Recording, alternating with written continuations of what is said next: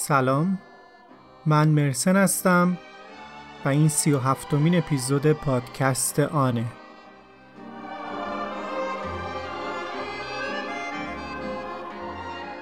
پادکستان پادکستیه که توی هر قسمتش داستان واقعی آدم ها رو تعریف می‌کنیم تا سعی کنیم خودمون رو جاشون بذاریم.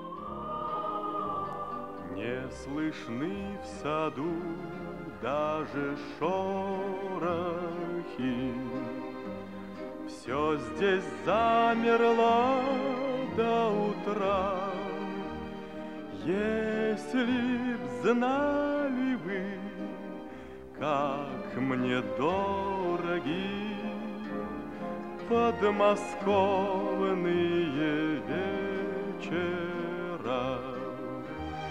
Если б знали мне дороги подмосковные вечера.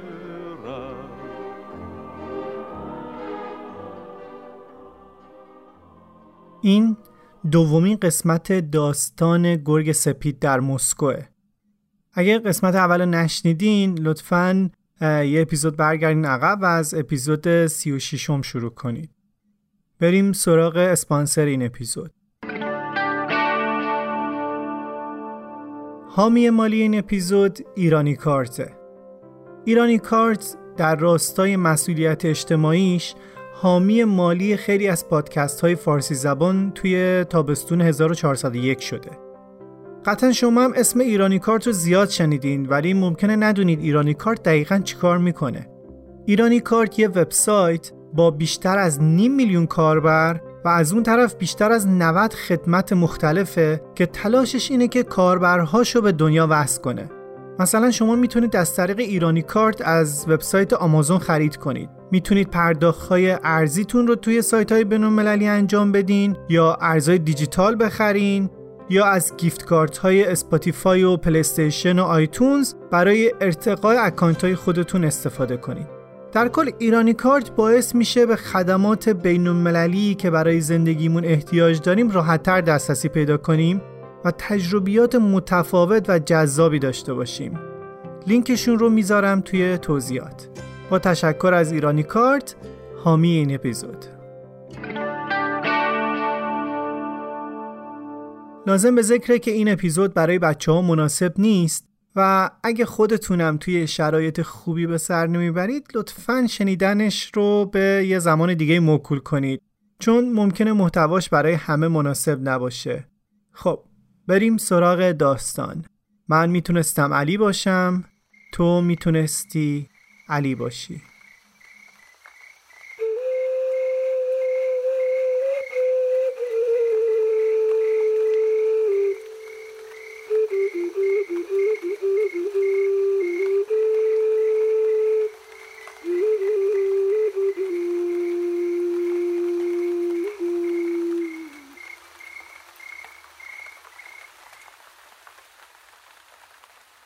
بابای من اخلاق خاص خودشو داشت.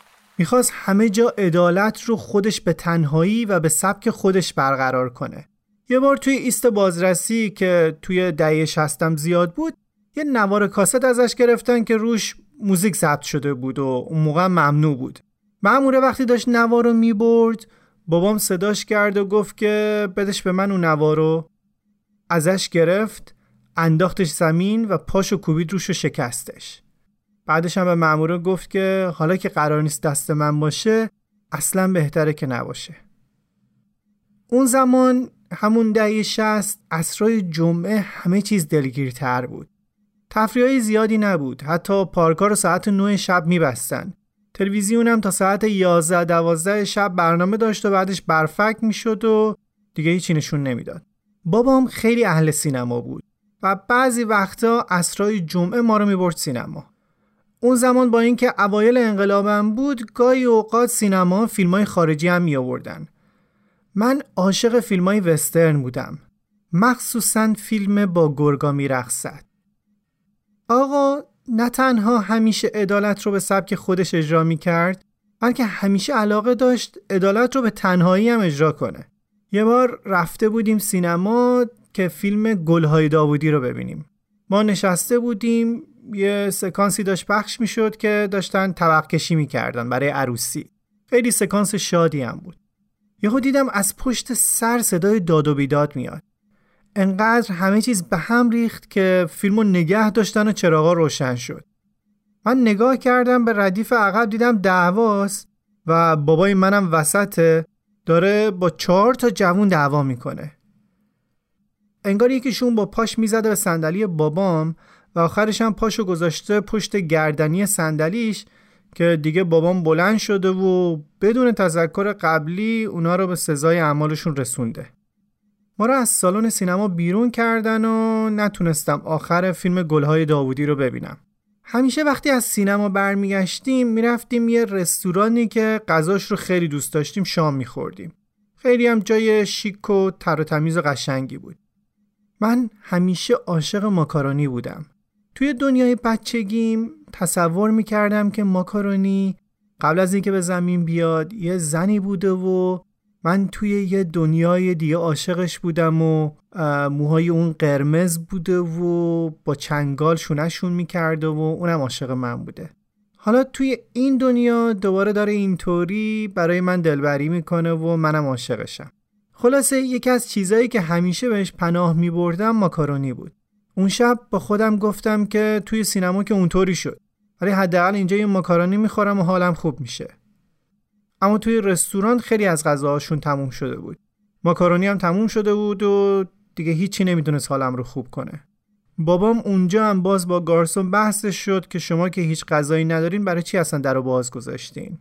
دست از پا درازتر برگشتیم خونه و منم حس می‌کردم که شکست عشقی خوردم. بابا و مامانم مرتب دعوا می‌کردن. یادم یکی از همون شبایی که دعواشون شده بود و پدرم داشت فوش می‌داد و مادرم داشت کتک می‌خورد یا جیغ می‌زد من توی اتاقم بودم و میترسیدم برم بیرون. خواهرم هم همینطور. رو طبقه بالای تخت خوابیده بود. بهم می‌گفت که بخواب برو زیر پتو هیچی نیست. من طبقه پایین تخت خوابیده بودم. یه لحظه وقتی ناخداگاه رفتم زیر تخت رو نگاه کردم دیدم یه نفر زیر تخته. ازش نترسیدم.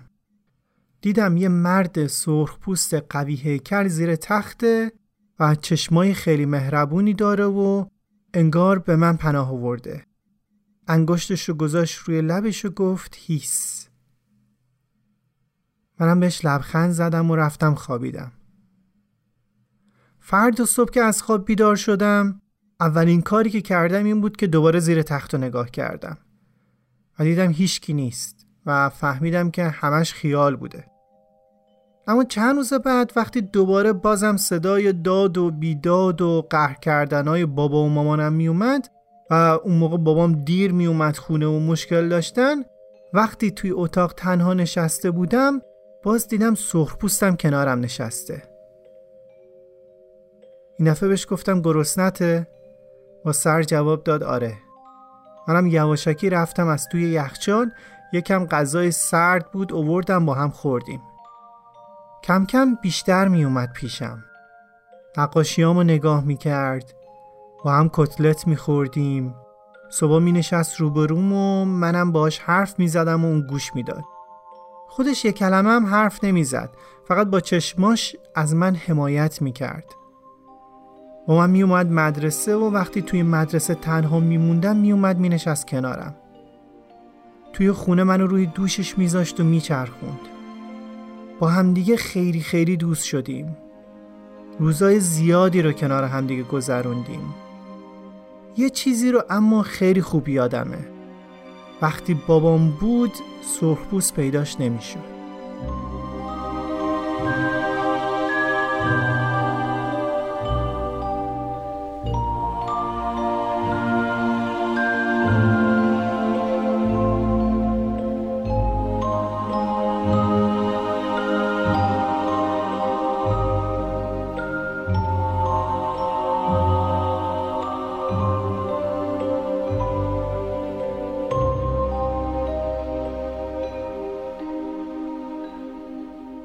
همیشه خیلی دلم می‌خواست بدونم که چرا بابا و مامانم دعوا می‌کنن. هیچ وقتم نمیفهمیدم. بابام همونقدر که روی خشنی داشت همونقدرم هم حساس بود. من واقعا بابام رو دوست داشتم. خیلی دوستش داشتم. حتی یادم یه بار که پاش میخچه داشت و رفته بود درشون بیاره از تصور اینکه الان داره توی راه میاد خونه و پاش میلنگه گریم گرفته بود. برام خیلی عزیز بود. اما هر بار اوضاع توی خونه متشنج می‌شد من به هم میریختم و برمیگشتم توی اتاق پیش سرخپوستم و شروع می‌کردم به نقاشی کشیدن. این باعث شده بود که نقاشیام با بقیه همسن و سالام یه فرقی بکنه. دوستام کلاس نقاشی می‌رفتن و معلم بهشون می‌گفت خونه و طبیعت و گل و میوه بکشن. ولی توی نقاشی های من بابام بود که داشت کتک می‌زد مامانم بود که داشت کتک می‌خورد. و منی بودم که با سرخ پوستم بودم و دوست و همراه هم بود. هر وقتم خواهرام و فامیلا نقاشیامو می‌دیدن و میپرسیدن که این سرخ پوسته کیه من فقط بهشون می‌گفتم که یه رازه. یه روز رفتیم خونه یکی از اموها مهمونی. من هشت سالم بود و خیلی هم شر و شیطون بودم. زنموم رو هم خیلی دوست داشتم چون تازه اومده بود توی خانواده ما. زیادم بازی می‌کرد با بچه ها و سر به سرشون میذاشت. منم که اون موقع نمیفهمیدم حاملگی چیه. اون روز من شروع کرده بودم به گاو بازی. بهش می‌گفتم که من گاوم و تو هم لباست قرمزه من عصبانی میشم میام شاخ می‌زنم بهت و اونم جا خالی می‌داد. یه جایی حواسش نبود من انگشتام رو مثل شاخ گذاشتم بالای سرم و دویدم و زدم به شکمش. اونم افتاد. حالش بد شد. بابام هنوز نیومده بود از سر کار اونجا. خلاصه واسهش آب قند آوردن و بردنش تو اتاق و بهش رسیدن تا حالش بهتر شد. وقتی هم بابام اومد همه چیز به حالت اول در اومده بود و کسی هم چیزی بهش نگفت. بابام خیلی حساس بود که وقتی میریم مهمونی شلوغ نکنیم. حتی اجازه نمی‌داد که ما با بچه ها بازی کنیم. چه برسه به اینکه همچین اتفاقی هم بیفته. اون شب گذشت و صبح فرداش من با فریاد بابام بیدار شدم که از اتاقشون میومد.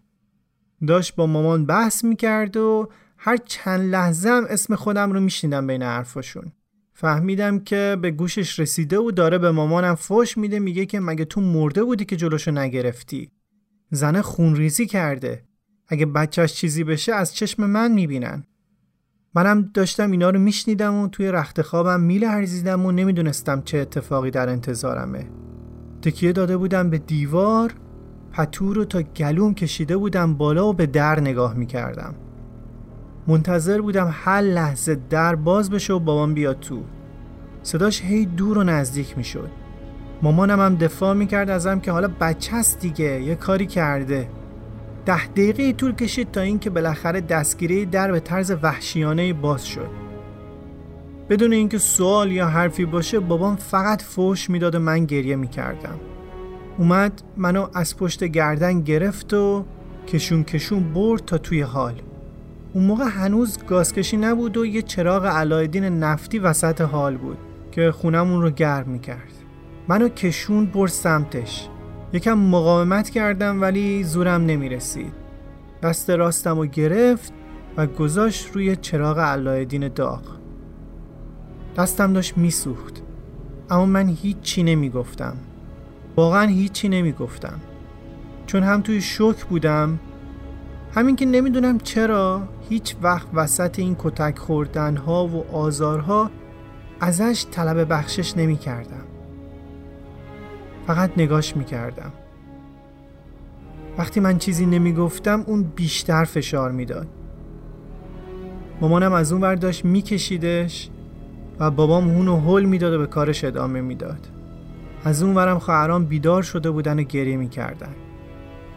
تا اینکه دیگه ولم کرده افتادم روی زمین کل این اتفاق شاید سی ثانیه بود ولی پوست و گوشتم سوخت انگشتای من لاغر بودن. یادم انگشت وسطیم خیلی بدجور سوخته بود. از سر جام پا شدم رفتم نشستم توی سالن پذیرایی. مثل آدمای بزرگسال که یه پاشون رو می‌ذارن زیر بدنشون اون یکی رو خم می‌کنن. دست راستم که داشت ازش خون میچکید و گذاشته بودم روی پامو بشم نگاه نمی‌کردم. فقط داشتم از دور به سمت بابام نگاه می‌کردم که گوشه اتاق نشسته بود.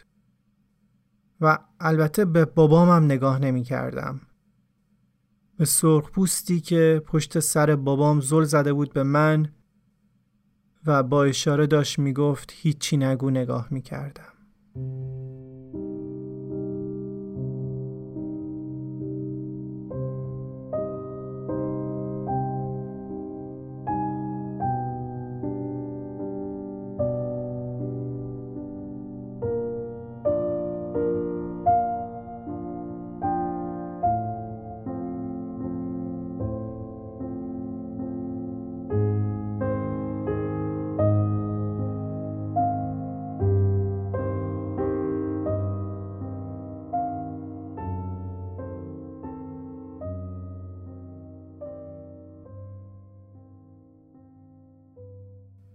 بعد بابام با عصبانیت از خونه زد بیرون. مامانم هم منو برد بیمارستان. تازه اونجا انگار درد من شروع شد. البته بعدش یه آمپول کزاز بهم زدن که انقدر دردش زیاد بود که درد سوختگی دستم از یادم رفت. از در اتاق دکتر که اومدم بیرون دیدم بابام توی اون شلوغی سراسیمه و با یه قیافه پشیمون بین مردم وایستاده و داره به این طرف اون طرف نگاه می‌کنه. وقتی ما رو دید انگار خیالش راحت شد ولی بازم به هم محل نذاشت. موقعی که داشتیم می اومدیم بیرون به مامانم گفت که تو برو خونه من علی رو می‌برم سر کارم. سوار ماشین شدیم و از اونجا اول منو برد برام یه ساندویچ خرید. با اینکه خیلی بغض داشتم اما نمی‌خواستم جلوی بابام گریه کنم. خودم هم نگران بچه زنمون بودم که توی ماشین بهم گفت دیشب اتفاقی نیفتاده بوده برای بچه و فقط می‌خواسته تنبیم کنه. رفتیم کارگاهش و منم شروع کردم به خوردن ساندویچ. از اینکه بابام منو بخشیده حس خیلی بهتری داشتم تا اینکه نفرتی از این داشته باشم که دستم اینطوری شده. توی کارگاه که بودم هر کسی میومد تو می‌پرسید که اه علی چه شده؟ بابام جواب می‌داد دستش سوخته. میپرسیدن چطور؟ جواب می‌داد خودم سوزوندمش. و بعد سرشو تکون می‌داد. شاید اون روز صد نفر اومدن دم کارگاه و اینو پرسیدن و آقا صد بار همینو جواب داد. چیزی قایم نمی کرد حتی هنوز هم که نگاهش می‌کنم بعد از این همه سال حس می‌کنم خیلی کاریزماتیکه. مثل هر دیکتاتور دیگه ای مثل استالین. یه مدت وضعیت خوب بود اما باز خیلی نگذش از این موضوع که همه چیز دوباره انگار برگشت به حالت سابقش. یعنی دعوای مداوم بابا و مامان. دیگه ده سالم شده بود که یه روز یادمه از بیرون اومدم خونه و همین که وارد خونه شدم حس کردم که یه چیزی عادی نیست. مامانم داشت دم دستشویی قدم می‌زد و رنگم به صورتش نبود. انگار بابا رفته بود توی دستشویی در قفل کرده بود و بازم نمی‌کرد. مامانم پشت در التماسش می‌کرد که در رو باز کن بلای سر خودت نیاری و این حرفا. بابا اصلا جواب نمی‌داد. سکوت سکوت سکوت. اینجور که مامان می‌گفت انگار یه ساعتی بود که بابا رفته بود داخل. من هنوز بهت زده توی راهرو ایستاده بودم که مامان رفت از توی آشپزخونه قند شکن آورد و کوبید به کنار دستگیری در. یه حفره کوچیک درست کرد. بعد من رفتم جلو قند شکن رو ازش گرفتم و شروع کردم به ضربه زدن به اون قسمت. اندازه تقریبا 5 سانتی متر سوراخ شد. سرم و بردم جلو تا داخل رو ببینم و چیزی که دیدم رو تا آخر عمر فراموش نمی کنم. چیزی که از اون سوراخ دیده می‌شد بابام بود که دست چپش روی زانوش بود و همینطور خون داشت از مچش می‌زد بیرون. من که این صحنه رو دیدم خوشگم زد. مامانم منو زد کنار که اونم ببینه.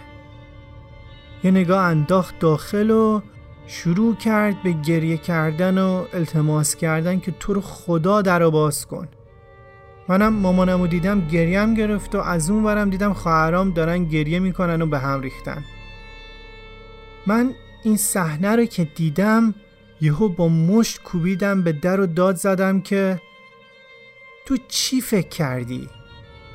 فکر کردی بمیری ما بیکس میشیم؟ تو بمیری من هستم تو این خونه. من مواظب این خونه هستم. تو فکر کردی ما یتیم میشیم؟ تو مرد نیستی؟ اگه مردی پاشو بیا بیرون. بیا لعنتی بیا بیرون. تو مرد نیستی تو ترسویی.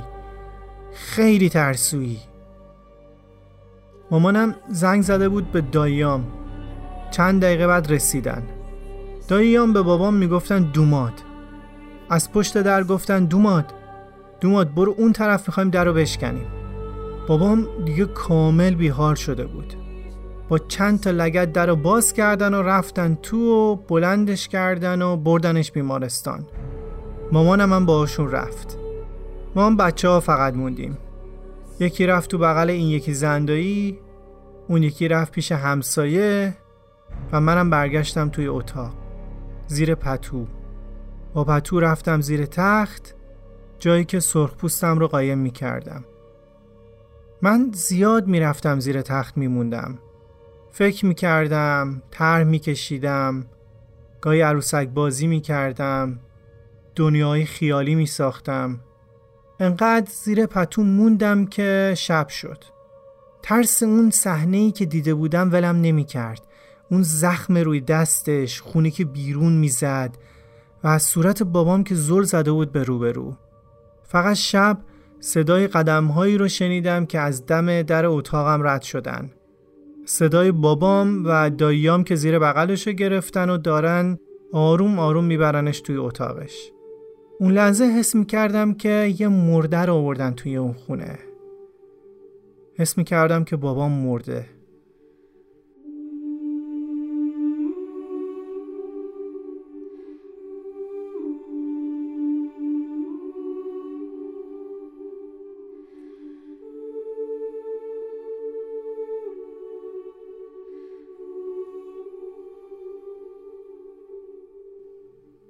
فردا صبحش که از خواب بیدار شدیم بابام توی اتاقش دراز کشیده بود و حالا خیلی هم عزیز شده بود برای مامانم. صبحونه توی رخت خواب و آب میوه. خواهرام می‌رفتن توی اتاق ولی من نرفتم اونجا ببینمش. راستشو بخواید به خاطر فریادایی که دیروز سرش زده بودم یکم میترسیدم ازش. لای در رو با سر کج باز کردم و از اونجا دید داشت به اتاق بابا. از دور منو دید و گفت علی بیا پیش من بیا اینجا پیشم. رفتم پیشش نشستم و گفت بیا بشین اینجا. انقدر دیگه مرد شدی که به من میگی اگه تو نباشی من هستم. اینو که شنیدم سرمو از خجالت انداختم پایین. گفت آفرین که انقدر مرد شدی. خوشم اومد که می‌تونی از خانوادت مراقبت کنی. بعد روشو کرد سمت مامانم. با ما فارسی صحبت می‌کرد با مادرم گیرکی. به مادرم گفت که وقتی علی داشت داد می‌زد که تو نباشی من هستم من دوباره تیغ و محکمتر کشیدم روی دستم. حس کردم بعد از من شما مراقب خودتون هستین. ولی وقتی گفت تو ترسویی از ترسته که می‌خوای خودتو بکشی و مرد نیستی اون لحظه زخمم و با دست محکم گرفتم که خون بیشتری ازم نره و نمیرم. حس کردم باید زنده بمونم. نباید اینطوری بمیرم. بابام به کسایی که نمی‌دونستن که این اتفاق افتاده می‌گفت که ورقه فلزی توی کارگاه افتاده روی دستم. وقتی اموهاجی یکی از اموهام اومده بود عیادت و بابام همینو بهش گفت موقع رفتن منو کشید کنار و آروم گفت که علی بابات خودش این کار کرده به من بگو. منم جواب دادم نمی‌دونم توی کارگاه انگار اینطوری شده. اونم گفت که آها زخمش عمیقه. نمی‌دونم والا جالبه. عموی من که صداش می‌کردیم امو حاجی نصف بدنش دچار معلولیت جسمی بود. دست و پای راستش به سختی تکون میخوردن. می‌تونست راه بره ولی پاش رو روی زمین می‌کشید. از قدیم به این عموم می‌گفتن حاجی چون انگار کسایی که توی عید قربان به دنیا میومدن رو حاجی صدا می‌کردن. همینجوری بدون حج رفتن. امو حاجی وقتی نوجوون بوده با بابام می‌رفتن سر کار ساختمون. اخلاق بدی هم داشته. خیلی پسر شری بوده خیلی بقیه رو زیاد اذیت می‌کرده. به هیچ سراتی مستقیم نبوده به زنبهادر بوده و البته حیوان آزار. یه روز بابام اول صبح جمعه بیدارش می‌کنه که امروز کارگر کم داریم پاشو بیا نمون توی خونه. همون تو خونه شهر بپا کنی پاشو بیا. میرن سر ساختمون و مشغول کار میشن. ساختمون بیرون شهر بوده و کنارش هم پر مرداب هر کسی مال اطراف شهر ما باشه مال این منطقه باشه می‌دونه که هر جا که یک کماب جمع بشه خیلی نمیگذره که کلی جک و جونور توش پیدا میشه. اما حاجی هم یکم کار می‌کنه و باز ول می‌کنه میره پایین ساختمون دم یکی از این مرداب ها قورباغه رو می‌گرفته دست و پاهاشون رو میبریده و میکشتتشون. ای تعریف می‌کنه که اون روز من بهش گفتم نکن این کارو اینا گناه دارن. جواب داده که به تو چه ربطی داره؟ چی کاره ای تو هستن؟ و حرف گوش نمی‌کرده. خلاصه داشتن بالا کار می‌کردن که یه تیراهن از دست همه ول میشه میفته زمین می‌خوره این ور. می‌خوره اون ور میره تا پایین و دقیقا میفته روی امو حاجی. حاجی خیلی بد آسیب می‌بینه اون روز و هر بدبختی بوده تیراهن رو از روش بلند می‌کنن و میرسوننش بیمارستان. ماهای بعد رو توی بیمارستان میگذرونه. بابام هر کاری از دستش بر میومده واسش می‌کنه حتی خونش رو میفروشه تا خرج درمان برادرش رو بده. اما بعد از درمان مشکل حرکتی حاجی باش میمونه. بابام همیشه سر این موضوع عذاب وجدان داشت اما شخصیتش طوری نبود که بخواد از کسی عذرخواهی کنه. اما از طرف دیگه مادر بزرگم خیلی از این قضیه ناراحت بود. حتی از بابام یعنی پسرش به اداره کارم شکایت می‌کنه. ولی خود امو چیزی نمی‌گفته. توی تموم اون سالها همیشه احترام بابام رو نگه می داشته. اما توی زندگی خودش گوشگیر شده بوده و تا حدودی افسرده.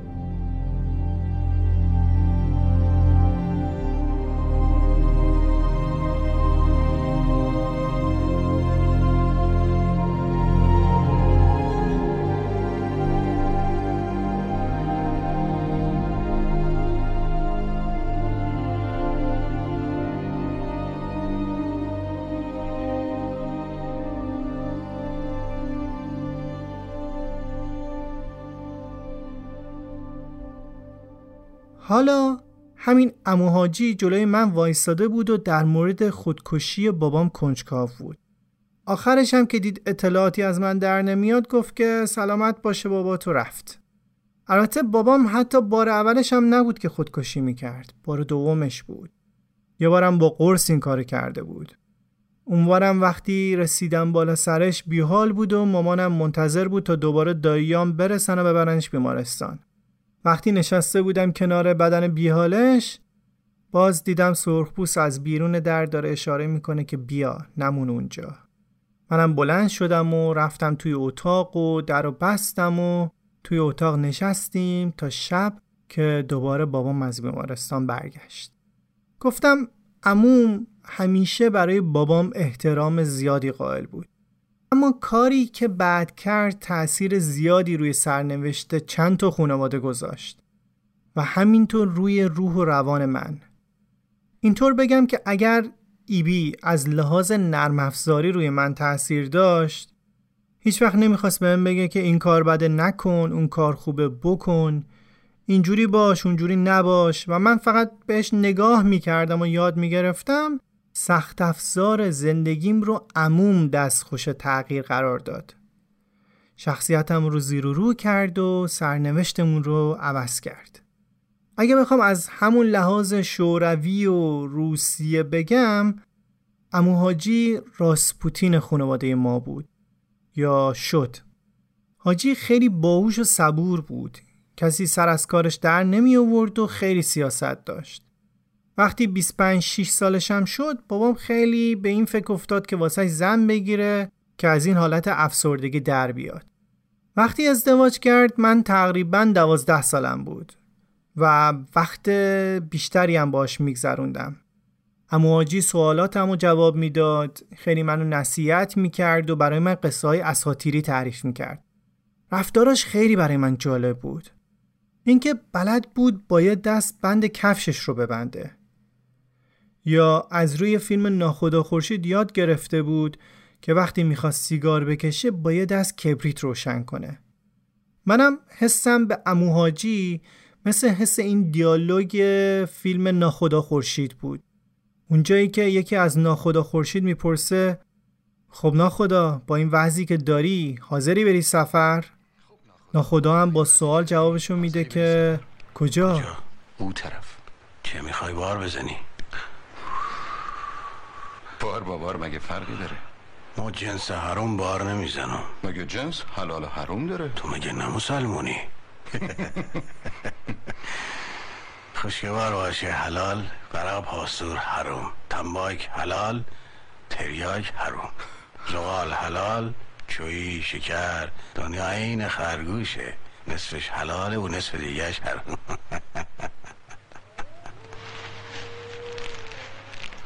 نه اینکه حاجی آدم مذهبی بود ولی در مورد درست و غلط برای من توضیح می‌داد. حرفش قبول داشتم. زیادم با من حرف می‌زد. افسانه و قصه تعریف می‌کرد واسم. تقریبا دوازده سیزده سالم بود و بعد از ازدواجش که عموم شروع کرد. خیلی قطر چکونی کارشو پیش می برد فقط هم با من حرف می‌زد در این زمینه نه با خواهرام. اینطوری که مثلا وسط تعریف کردن خاطرات یهو می‌گفت آره اونجا بابات یه موش کوبید توی صورت مادر بزرگ. بعد وقتی می‌دید من تعجب کردم می‌گفت که نه حالا چیزی هم نبود و بعد خیلی عادی خاطره رو ادامه می‌داد. یا مثلا من خیلی به دیدن آلبوم عکسای قدیمی علاقه دارم. وسط دیدن آلبوم می‌گفت آره بابات اینجا رفته بود تهران و خیلی لابالی بود و دنبال این دختر و اون دختر. منم هیچی نمی‌تونستم بگم. و هر بار این خاطرات و توصیفات بیشتر و بیشترم می‌شد. بابات این کار کرد بابات اون کار کرد بابات مادر بزرگ و کتک می‌زده بابات بابا بزرگ و کتک می‌زده منو کتک می‌زده بابات رابطه های اونجوری داشته. یا توی عکس یه تلویزیون می‌دیدیم می‌گفت آره بابات این تلویزیون خریده بود واسمون. دستش هم درد نکنه. البته برای این خریده بود که خودش بتونه فیلم های ناجور توش ببینه. و باز در ادامه حرفای عادی. من با اون سن کمم نمی‌تونستم این حجم از حس بد رو درون خودم حمل کنم. امو حاجی داشت روز به روز نفرت توی دل من میکاشت. خانواده عموم تازه بچه دار شده بودن و ما رفت و آمدمون باهاشون زیاد شده بود و این مکالمات دو نفره پنهانی هم مداوم این قضایی شاید 6 7 ماه طول کشید من یکی یکی داشتم امتحانام رو خراب می کردم. درسته که از آقا می ترسیدم ولی پدرم بود ازش متنفر نبودم تا قبل از این. توی یکی از آخرین گفتگوام با اموهاجی یادم میاد یه آلبوم عکس آورد که یه سری عکس توش بود که ندیده بودم. من تا قبل از اون با بزرگم رو توی عکسایی که توی آلبوم خانوادگی خودمون بود خیلی روشن و جذاب و قشنگ می دیدم. آدمی که همیشه همه می‌گفتن من شبیهشم و من خیلی خوشم میومد از این که می‌گفتن شبیه بابا بزرگتی. توی اون دو تا عکسی که ازش داشتیم خیلی آراسته بود و خوشتیپ با سیبیل دو گلاسه به قول قدیمی ها. ولی توی عکسایی که عموم داشت نشونم می‌داد توی 41 سالگی که اواخر عمرشم بوده یه پیرمرد ضعیف و معتاد با چشمایی بود که باز نمی شدن. دیدن این تصویر از پدر بزرگم خیلی من رو شکوند. این موضوع انقدر روی من تاثیر داشت که دیگه من تا چشمهام رو میبستم صورت با بزرگم رو می‌دیدم و دیگه بعد از اون حتی میترسیدم چشمامو ببندم و بخوابم. یه روز خنک توی بهار وقتی حیاتمون سرسبز و قشنگ بود توی اتاق داشتم درس میخوندم برای امتحان که یهو یه حسی درونم رو گرم کرد آروم اومد بالا و بالاتر و مثل یه بمب ساعتی که منفجر بشه من زدم زیر گریه. همینطور داشتم اشک میریختم که روم رو برگردوندم سمت پنجره و دیدم از لای بوتهای توی حیات با بزرگ با یه صورت تکیده و ترسناک زل زده به من. اینو که دیدم منقلب شدم. دیگه با چشمای اشکالود اومدم بیرون و رفتم توی آشپزخونه و به مامانم گفتم که مامان دلم می‌خواد بابا رو بکشم. گفت چی؟ گفتم چرا آقا انقدر همه رو می‌زده؟ اذیت می‌کرده. چرا مادر بزرگو می‌زده؟ چرا می‌رفته دنبال زنای دیگه؟ مامان که خشکش زده بود گفت که چی میگی؟ کی این حرفا رو به تو زده؟ جواب دادم امو و ماجرا رو برای مادرم تعریف کردم. خواهرم که از توی اتاق داشت حرفامونو میشنید اومد بیرون و گفت که مگه آقا یه مدت پیش نگفته بود که اگه کسی پشت سر من چیزی گفت شما باور نکنید؟ یادم اومد یه مدت پیش بابام انگار که یه بوایی برده باشه یه هوشدارایی بهمون داده بود. و خلاصه بعد مامانم هم کلی با هم دعوا کرد که هر کی هر چیزی گفت تو میگی باشه قبول می‌کنی؟ قضیه گذشت و حالا من میترسیدم که این حرفا به گوش بابام برسه. و این چوب کبریتی که اموهاجی با مهارت به سبک ناخدا خورشید روشن کرده و پرتاب کرده بیفته وسط انبار باروت و هممون رو بسوزونه. اول از همه هم منو. گفتم انبار انبار خونه ما یکی از جاهایی بود که وقتی غمگین بودم می‌رفتم اونجا قایم می‌شدم. و البته زیر پتو. هنوزم همونطوره. حتی الانم بعد از چهل سال وقتی یه اتفاق بدی رو از سر میگذرونم اولین کاری که بعد از رسیدن به خونه می‌کنم اینه که برم زیر پتو. مثل هر باری که امو حاجی با هم حرف می‌زد. حتی بعد از اینکه اینا رو برای مادرم تعریف کردم هم اولین کاری که کردم این بود که برگشتم توی اتاق رفتم زیر پتو و سرم رو گذاشتم روی پای سرخ پوستم. انتظاری هم نداشتم از مادرم که بخواد آرومم کنه. یادم نمیاد بغلم کرده باشه یا بوسیده باشه منو توی همچین موقعیت هایی حتی یادمه که یه بار نزدیک بود توی دریا غرق بشم و وقتی که نجات غریق منو از آب کشید بیرون و زنده موندم توقع داشتم که یکی منو بغل کنه. مادرم اولین کاری که کردیم بود که یه تیکه چوب پیدا کرده افتاد دنبالم که زلیل مرده. اگه میمردی ما چه خاکی با سرمون می‌کردیم چند روز بعد مامانم جریان رو برای بابام تعریف کرد. اما بابام به روی خودش نیاورد و چیزی هم به من نگفت. اما مشخص بود که خیلی توی خودشه. چون بالاخره حاجی لای حرفاش یه واقعیت هایی هم گفته بود و اون دلش نمی‌خواست که ما راجع به این گذشتش چیزی بدونیم. از اون بعد به من خیلی بیمحلی می‌کرد و عصبانیت بیشتری نسبت به قبل داشت. یه هفته ده روز گذشته بود از اون ماجرا. من کتک زیاد خوردم. سوختم درد کشیدم ولی بدترین چیزی که یادمه اون روز اتفاق افتاد. یه بعد از توی خونه بودیم. من تازه از همون اومده بودم بیرون و با حوله نشسته بودم جلوی تلویزیون. یه چیزی داشت توی تلویزیون نشون می‌داد که واسم جذاب بود. بابام از سر کار اومد و وقتی منو با حوله دید گفت علی پاشو برو لباس بپوش. منم گفتم باشه یکم دیگه میرم. چند دقیقه بعد رفته بود دست و صورتش رو شسته بود و اومد و دید که من هنوز با حوله نشستم. گفت مگه به تو نمیگم برو لباس تنت کن؟ منم جواب دادم میرم یکم دیگه خوب یکم وایس الان این تموم میشه میرم. اینو که شنید بلند شد اومد حولم رو از تنم در آورد و لخت منو انداخت توی کوچه. اون موقع توی سنی بودم که بدنم داشت تغییر می‌کرد. توی سن بلوغ که بدن آدم دستا و پاها و جاهای دیگه یه حالتش عوض میشه و نمی‌دونی چه اتفاقی برات داره میفته اون موقع از بدنم خجالت میکشیدم و نمیفهمیدمش.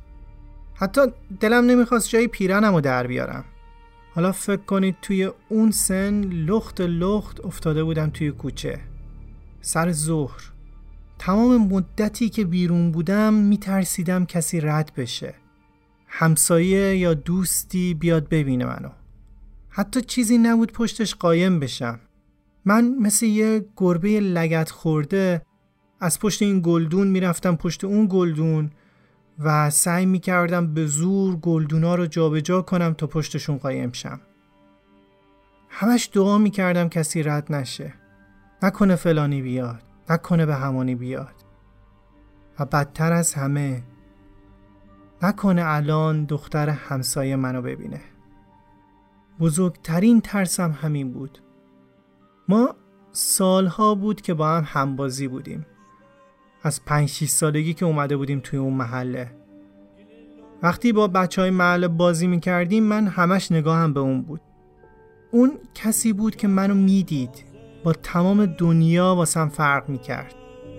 چند سال قبل وقتی نه سالمون بود توی رشت و رودبار زلزله اومده بود. همه با عجله دویدیم رفتیم توی خیابون و وقتی که اوضاع آرومتر شد برگشتیم توی خونه. بابای این همسایه‌مون نبود و اونا هم از ترس اومدن شب پیش ما موندن. این دختر همسایه هم خیلی ترسیده بود. ما بچه هم رخت خوابامون رو انداختیم کنار همدیگه و دختر همسایه هم توشکش رو اومد انداخت کنار من. با اون سن کمم می‌تونستم حس کنم که چقدر بهش علاقه دارم. اون شب تا صبح نخوابیدم. البته نه از ذوق عشقی که توی دلم بود از اینکه من هر شب خودم رو خیس می‌کردم. اون شب میترسیدم بخوابم و اتفاق بیفته و دیگه هیچ وقت روم نشه توی چشاش نگاه کنم. صبح وقتی همه بیدار شدن و من بلند شدم رفتم دستشویی و داشتم از خواب میمردم حس شوالیه ای رو داشتم که برای عشق جنگیده و حالا با افتخار داره برمیگرده خونه. خودم رو خیلی دوست داشتم. اما حالا وقتی لخت توی خیابون بودم انگار کابوس همون شب داشت تکرار می‌شد. قلبم تون می‌زد. تا اینکه بعد از پنج دقیقه آقا به مادرم گفت که برو در رو باز کن بیارش تو. من این بار مثل کسی که همه چیزشو باخته و تحقیر شده با سر پایین رفتم تو رفتم توی اتاقم و طبق معمول رفتم زیر پتو رفتم زیر تخت و تنها کسی که می‌تونست بهم کمک کنه طبق معمول سرخپوست بود که سرمو گذاشتم روی پاش و اون فقط با چشماش بدون هیچ حرفی به هم می‌گفت درست میشه همه چیز.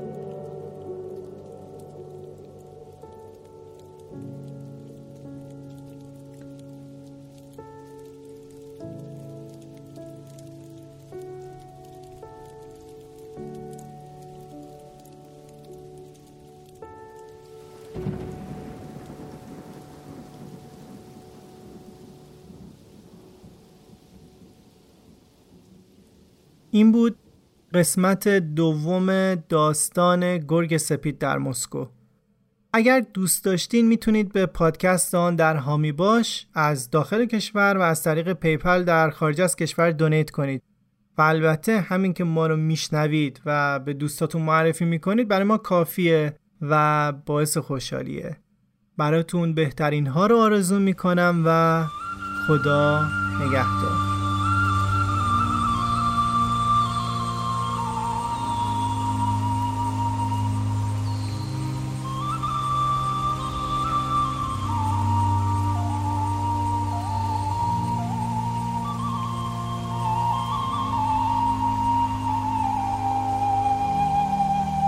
Impossible.